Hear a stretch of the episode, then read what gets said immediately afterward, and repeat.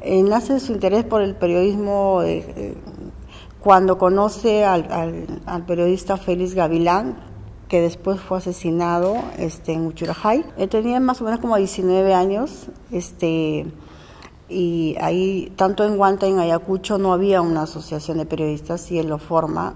y, este, desde ese momento ya se agrupa con un grupo como, como es Avila Arroyo, como es Hugo Bustíos, este, el Pío este, Vargas y otros periodistas más de, la zona, que algunos fueron asesinados después también. En Guanta fueron asesinados al comienzo por, lo, por Sendero Luminoso, muchas personas, incluso un amigo de él fue asesinado un policía, entonces él, iba a, hacer el reporte de eso primero para la radio donde trabajaba. Ya cuando él se hace corresponsal, el año 82 del diario La República, que ya pues este empieza a reportar ya ya en ese tiempo también va llegando ya la, la Marina, ¿no? Entonces ahí se hace más, más fuerte la violencia, porque ya no solamente era Sendero que asesinaba, sino también mm, los, la Marina y empezaba a detener a, los, a las personas, ¿no? Y a torturar y a aparecer las primeras fosas comunes como era solamente el único periodista que difundía esto, había muchos periodistas de, corresponsales de otros medios también allá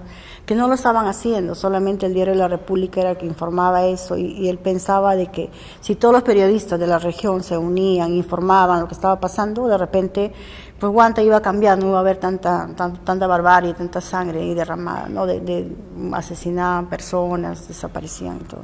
Ya, ya había antecedentes de que lo habían golpeado a los miembros de las Fuerzas Armadas, de la, Marina, ah, le habían amenazado públicamente en la calle, entonces este, incluso cuando estaba reportando su, su, noticia había sido agredido por la Marina. Entonces él sale el primero de, agosto a, trabajar, normal, ¿no? Porque, y en esto, en la noche, como a las 7, le avisa mm, una persona que había sido, que había visto que habían asesinado en, en la puerta de la iglesia de los evangélicos, que queda a la espalda del estadio donde está el cuartel de la, de la Marina. Y él inmediatamente se, se constituyó para allá, fue a ver, pero fue escondido por la parte de atrás, entre los árboles, a ver y tomar testimonio a los familiares. Y le dijeron los nombres de la patrulla. Entonces él regresa a mi casa como a las 8 de la noche y me dice, yo tengo por primera vez el nombre de la patrulla que dirigió este operativo donde mataron a seis personas y yo creo que por eso fueron que al día siguiente este, fueron en la madrugada fueron a llenar su casa no y ahí lo, lo este, este, golpean a su mamá y a su hermano este, buscándolo a él. Y ahí decide él ir a hacer la denuncia a la, a este, tanto a preguntar por qué, qué es lo que pasó no por qué fueron a por qué lo estaban buscando y también hacer la denuncia a la fiscalía. No, mm, como era muy temprano, no, no llegó a ir a la fiscalía, pero sí se fue al estadio junto con el gerente de la radio. Y ya como a las 5 de la tarde tampoco salió su programa, llamé a la radio y ahí recién me comunican que, que él había entrado al estadio pero que no había salido y que, que este, pues no sabían este, si había salido más tarde o no. Inmediatamente llevamos comida, nos fuimos al estadio y preguntamos al, al marino que está en la puerta y me dice que, que no, que no había ningún detenido, que, que jamás lo habían visto a él y que, que yo voy a buscar a otros lados a él. ¿no? Al, al, día siguiente yo me constituyo ya con la denuncia que lo redactó el periodista Hugo Bustillos, que también era abogado. Y cuando fuimos a la oficina del fiscal había un anuncio que decía que estaba de vacaciones, había pedido permiso por 15 días y pues no, en ese momento yo sí me sentí muy mal porque no tenía a quién acudir, la única autoridad que me podía prestar garantías era él y el fiscal y no estaba.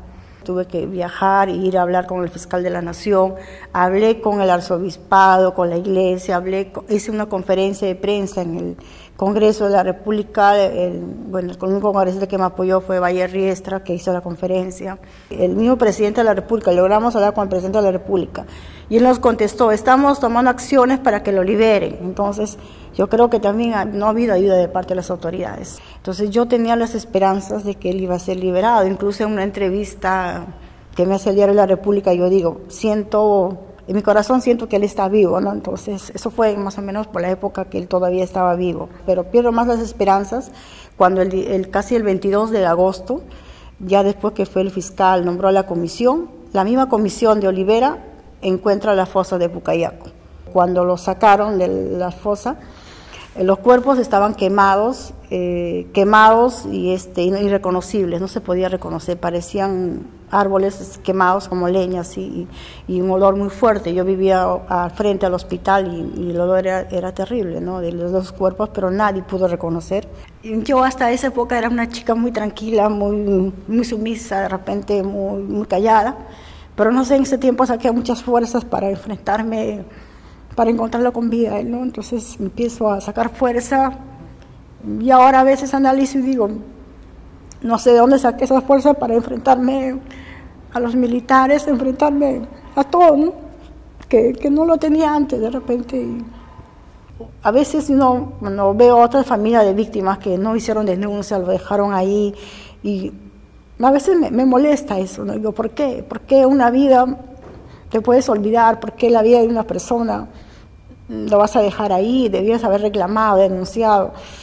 Entonces, a partir de ese momento, lo que único que me enfoqué fue sacar a mi hijo adelante, seguir denunciando, seguir saliendo a la prensa, seguir, seguir este, juntándonos con otras personas que también habían desaparecido sus familiares y organizarnos. Eso es lo que hemos hecho en estos casi 30 años, ¿no? 30 años de hemos formado organizaciones a nivel nacional, es, difícil para nosotros no encontrar su cuerpo y poder enterrarlo, es lo más difícil. Mi hijo ha tenido que sufrir, es una, ha, eh, ha, estado, ha sufrido bastante por la desaparición de su papá y es, es bien difícil vivir cada día con eso, porque todos los días lo recordamos.